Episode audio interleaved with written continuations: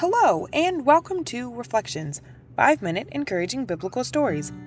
The last episode took us through the rest of Psalm 99. The theme that our Father is great and the one who reigns over all the earth and the entire universe continued. The verse told us that our Father is great in Zion. He's not some small town hero for a small moment in time. No, Zion, the mountain, government, and nation's headquarters, is where God is known and great. With that taken into consideration, let everyone praise his great and terrible name because he is holy. This goes into telling us that our Father, as King, is strong and loves judgment. He establishes fairness, and through hearing and presiding over all cases of injustice, he brings about judgment and righteousness.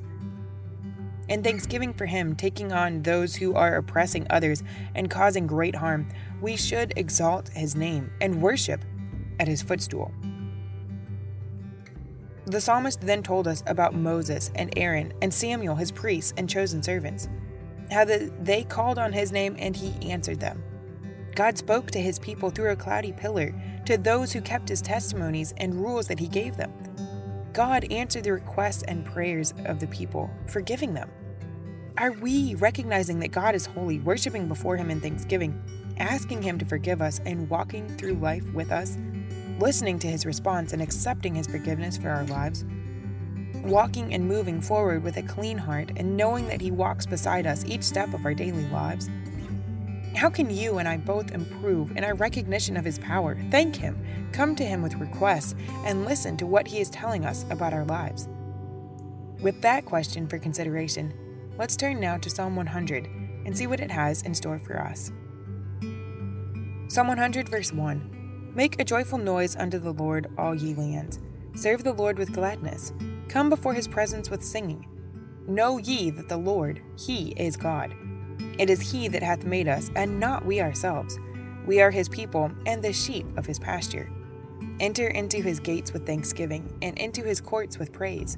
Be thankful unto him, and bless his name. For the Lord is good, his mercy is everlasting, and his truth endureth to all generations.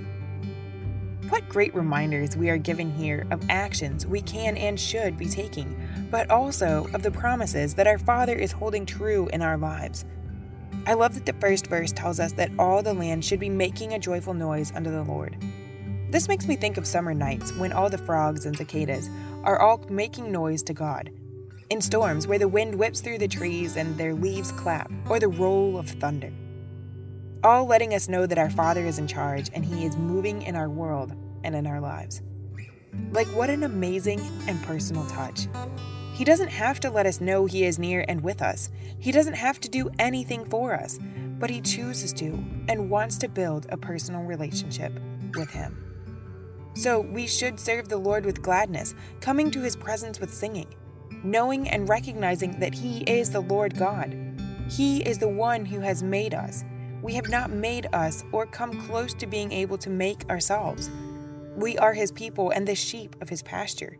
He is our king and our shepherd, taking us to green pastures, bringing us to streams of clean water, providing for our needs, and protecting us from the wild animals who want to destroy us. In gratitude for this amazing care, we should enter into the gates of his house with thanksgiving, enter his palace courts with praise being thankful and blessing his name. Like the psalm then says, because the Lord is good and his mercy lasts forever. With his truth, he will sustain us from one generation to the next, to the next, and so on to all generations. We can, in hope and peace, trust and rely on him and his care. Then, in gratitude, thank him for providing such great care for us. Are we doing that today? Join me in the next episode to see what Psalm 101 has in store for us to learn.